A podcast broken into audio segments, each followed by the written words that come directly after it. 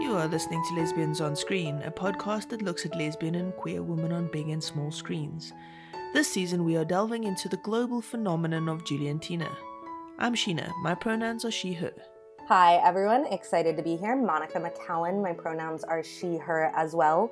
And I am a lesfic author and Juliantina superfan and aficionado, I guess, which is why I was invited to be on this podcast. But uh, extremely excited to, to get to relive one of my favorite fandoms that I've ever been a part of. When we left off last time, we had a very beautiful moment where Lupe basically told Jules that she approves of her relationship with Val and it was a very touching mother daughter relationship moment. We also had a thing where Beltran tried to take advantage of being alone with Lupe and try to rape her, but he got hit over the head when Jules came home unexpectedly, and then he was bleeding profusely, and eventually Panchito came home, and it was this big thing. And through that whole process where he got whacked and he was unconscious and things were bleeding, he actually came to again and then actually apologized and called Jules his daughter. Yeah, and That's very poetically, I think she hit him with a liquor bottle. Yes. And he was drunk too, which absolutely doesn't excuse it. But I think from the point of the show, they're kind of using that as I don't want to use the word excuse. But yeah, he got drunk for whatever reason. I don't know if he was drunk when he came over or got drunk while he was there but kind of, oh, he wasn't in his right mind type of deal. So when he came out of it, or when the hit kind of jarred him out of it, he was remorseful, which I'm not super sympathetic to, but I think the the viewer is kind of supposed to be. Yes, I think that this is the beginning of his redemption arc, his finding himself. Because you mentioned last time that the thing that was bleeding wasn't actually his head where he got hit, but the butterfly tattoo or something which has something to do with death. Yeah, like the birthmark that they now all share. But, I mean, don't be too easy on him because he's going to do something else messed up. He's still going to be a catalyst for forcing Jules and Val apart. But he is one of the main characters on the show, so they're trying to make him nuanced. It was also a very touching scene where Val was feeling sad and her brother uh, stayed over to watch TV with her and just comfort her. Now we cut to today's episode starts with Ava in bed crying and Val walks in. Val's really concerned and asks, What's going on? Are you okay? Is it the baby? You know, Val is very sweet and very concerned about everybody. And Ava's like, No, no, it's nothing to do with the baby. And she's just crying. Now, we don't actually know why Ava's crying. Well, I think it's probably that, like, the baby most likely isn't Mateo's. I mean, maybe. He was yeah. doing a bunch of shady stuff. So I think that's all starting to come down on her. I feel like we would know if you're watching the full show and not the Juliantina storyline, we would know. So again, this is just one of those contextual lapses that we don't have because we're only watching their scenes. Um, and we only saw this because Val had the opportunity to be supportive and kind of went to her sister who pushed her away. But the point is, Ava's going through it too. Her story arc is building and falling apart the same way everybody else's kind of is as well. She also ignored a phone call from someone. I didn't see who that was. I didn't recognize the name. Okay. It could have been Soul Patch, maybe. Yeah. And that's not his name, but it would make sense that she had him in her phone as a different name because you don't want like the name of a guy who's a cartel leader. Or like some dodgy associate or something. We don't actually know. But now we get to the important stuff. So we cut now to Val's hands as she's looking up Jules's phone number on her phone. And you can see she really wants to dial her. So then we zoom out and we can see her face now. And somebody comes up behind her and puts their hands over her face. And she looks so hopeful for a second that this is Jules.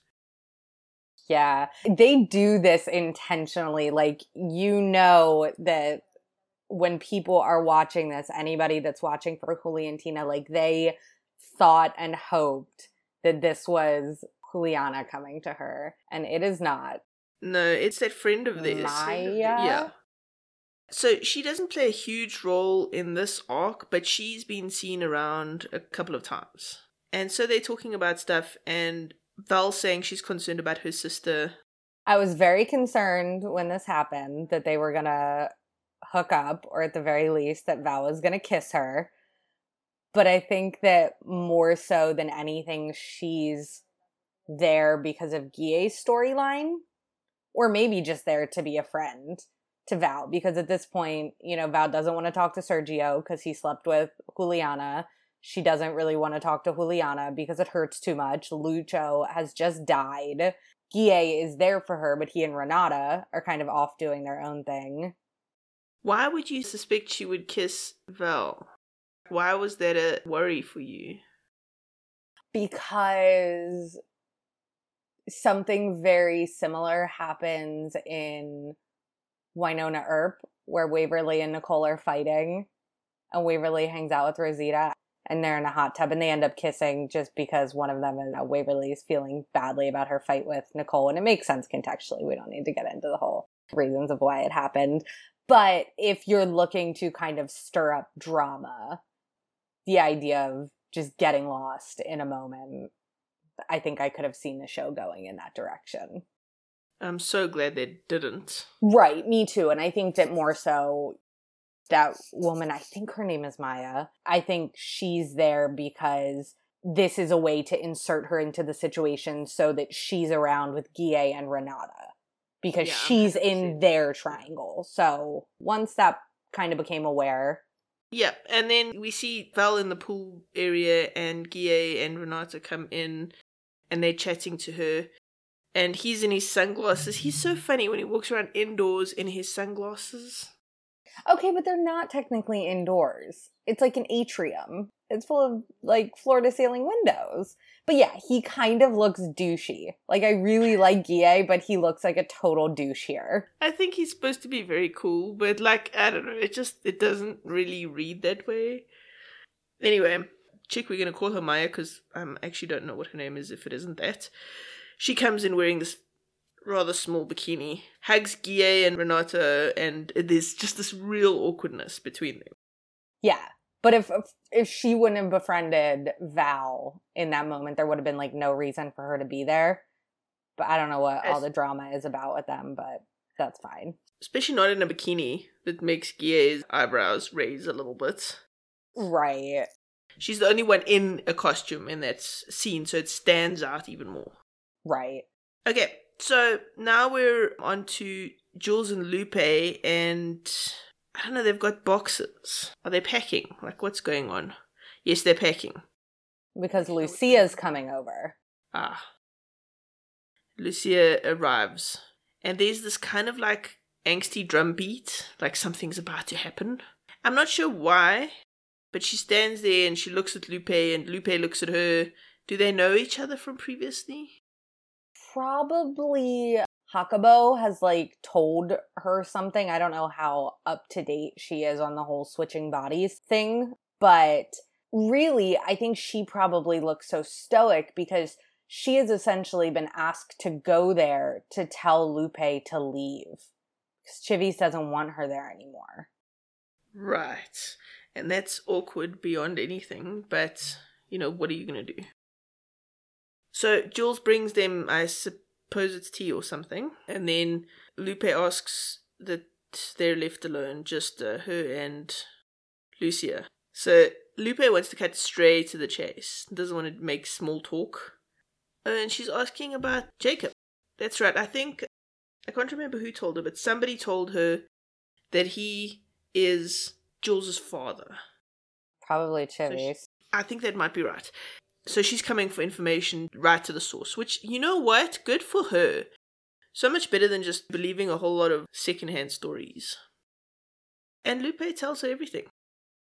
I married Chino Valdez, a disgrace of a man. They electrocuted him, and then he came back from the dead. Which just reminds me of that very funny comment she said last time. How do you ask for a divorce from a transmigrated zombie? Anyway, so she's telling the whole story now, basically not holding anything back. And basically affirms that she believes that the man in El Chino's body is not her husband. Right. And Lucia looks shocked and surprised and, and not quite sure what to believe, and I don't blame her, frankly. Well, also because she's falling in love with Hakubo. That's, I mean, they're the two main characters of the show, that they're having this huge love story that she's falling in love again with the man she tried to have killed, and he's falling in love with his wife who tried to have him killed in true telenovela fashion. So now we're back with Val and Maya and Renata and Guille, and they're having dinner, and there's like wine flowing, and they're talking about the good old days when they used to go potty all over expensive places. And Renata's obviously never been to these places, and the Maya chick is kind of prodding and pro- poking, and it's it's very uncomfortable. And Val is surprisingly unaware of this discomfort. It's very unlike her. No, I think I mean I think she is aware because when Renata says she's only or she was like I think Cozumel is nice, you know, which is in Mexico, I think. Val's immediately like, "Oh yeah, it's beautiful there." And kind of keeps the conversation flowing.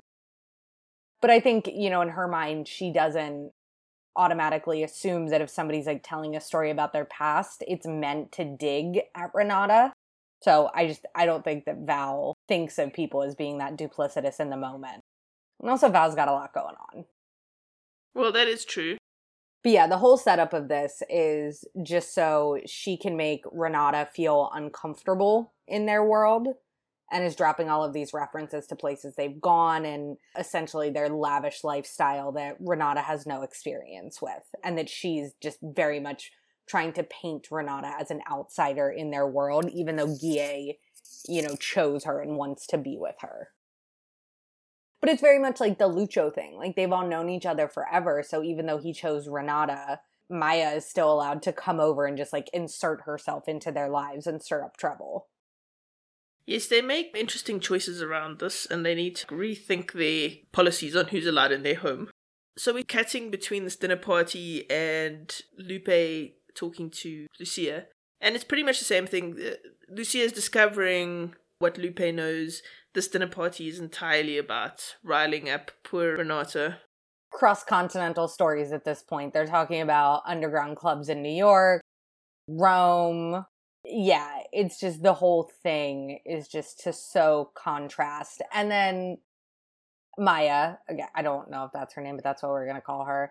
She's just turning the knife even more. Renata's like, oh, I'm going to go. And she's like, oh, no, you can't. And kind of wants to make her sit there and listen. But Renata's super honest with the situation and she's like it's fine for you guys to kind of take this walk down memory lane and talk about like your very expensive drunken escapades, but you know, kind of she has nothing to contribute to this conversation and doesn't really care to listen to it. Right, and she's very frank about it, and it puts a bit of a spanner in the works for um, Maya, who's now backpedaling furiously. Oh no, no, I didn't mean to make you uncomfortable. Ugh, and she's just really being an unpleasant human being. Poor Renata. Good for you, chick. And I, I'm like, yeah, where the heck are you in all of this? Yeah, and I think that this is one of those like if we had watched their storyline, this is a big moment for Renata standing up to this woman and saying that, you know, money doesn't buy happiness. And even when she makes additional digs at Renata, and then she's like, I have the life I want. I like being a secretary. I have the boyfriend I want, which is a complete jab at Maya, who feels like Renata like took Guille away from her. So it's yeah, this was like her her moment, her big speech moment. It's true. You can't help but just want to cheer for her a little bit. So now Lupe brings Jules into the conversation and says, Tell her about when El Chino resurrected. Jules is talking about how she's convinced that Beltran is in fact her father because he has the same way of looking at her. He speaks the same. And it's really difficult. I mean, to come to terms with this idea of somebody's soul being in a different body is bizarre to say the least. Yeah, and there's a what's the word? So, like everything about this show is rooted in reality except this element of mysticism. Like there's you know, there's no invented animals, no, there's like magic in the sense of what happens to these people, but these are all just normal people going about their lives. So, one of the big conversations they're having is grappling with the fact that this could be true. And that's really the cornerstone of the conversation that Lupe, Juliana, and Lucia the conversation that the three of them have, which is that Lucia is kind of the farthest behind of being able to believe this. And she's asking, you know, how can you believe it? And Juliana is very honest that, like, she didn't initially, she didn't want to, but she's experienced it. And through experiencing it, that has led her to kind of accept that it has to be a possibility because nothing else makes sense. And the fear she feels when Beltran gets especially violent. Those are things that they're not magic. She has that visceral response because it's this guy in this body that is her father and that terrifies her. So they really tie it in well to these very like human elements, even though there's this again, I use the word mystical. I don't know exactly what the the correct terminology would be happening around them. Yeah, I think mystical is pretty accurate. So now it's off to dinner and Val pulls Guille aside and says to him, Come talk to me. What's going on? And she's like, And I'm really grateful for everything that you've done, and I know that you're back home because of me. But I think you need to go off and deal with like your stuff. And go be with your little like micro family with Renata and have have your life. And she's being so oh, this is like the next day, I think. It's like bright sunlight outside. Yeah, because I was going to say, I didn't notice those hoop earrings she's wearing before. she even says dinner last night, so yes, it's the next day. And she's saying, you know, you just came out of space, you need to go reconnect with your partner. She says you need your space, now that you just came out of space. Out of Important jail, distinction. I mean, out of jail, sorry. And I think also, you know, there's something about like being stuck in the house with all of the family drama. Like, I think she feels like the gift she can give to him is just setting him free because the minute they come back, Maya is over there inserting herself into their relationship. The same way, like Lucho would just show up at the house. So I think very much it is kind of foundational to the way they live their lives that they have a a small group of people that are allowed in because of their lifestyle, but once you get in, you're kind of in. It's like a family in that way. And sometimes you just need to step away from it. So by him coming back to support Valentina, he's opened he and Renata and this still kind of new relationship to kind of being on a family scale instead of he and Renata just living their lives and getting back to normal after he's gotten out of jail and everything. Or out of space if you live in my head.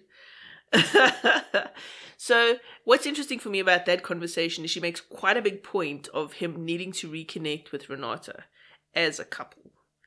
And I can't help but feel that there's a lot of her feeling that she wants to connect with Jules, but she doesn't know how, and everything that's happened has left her feeling reeling with stuff.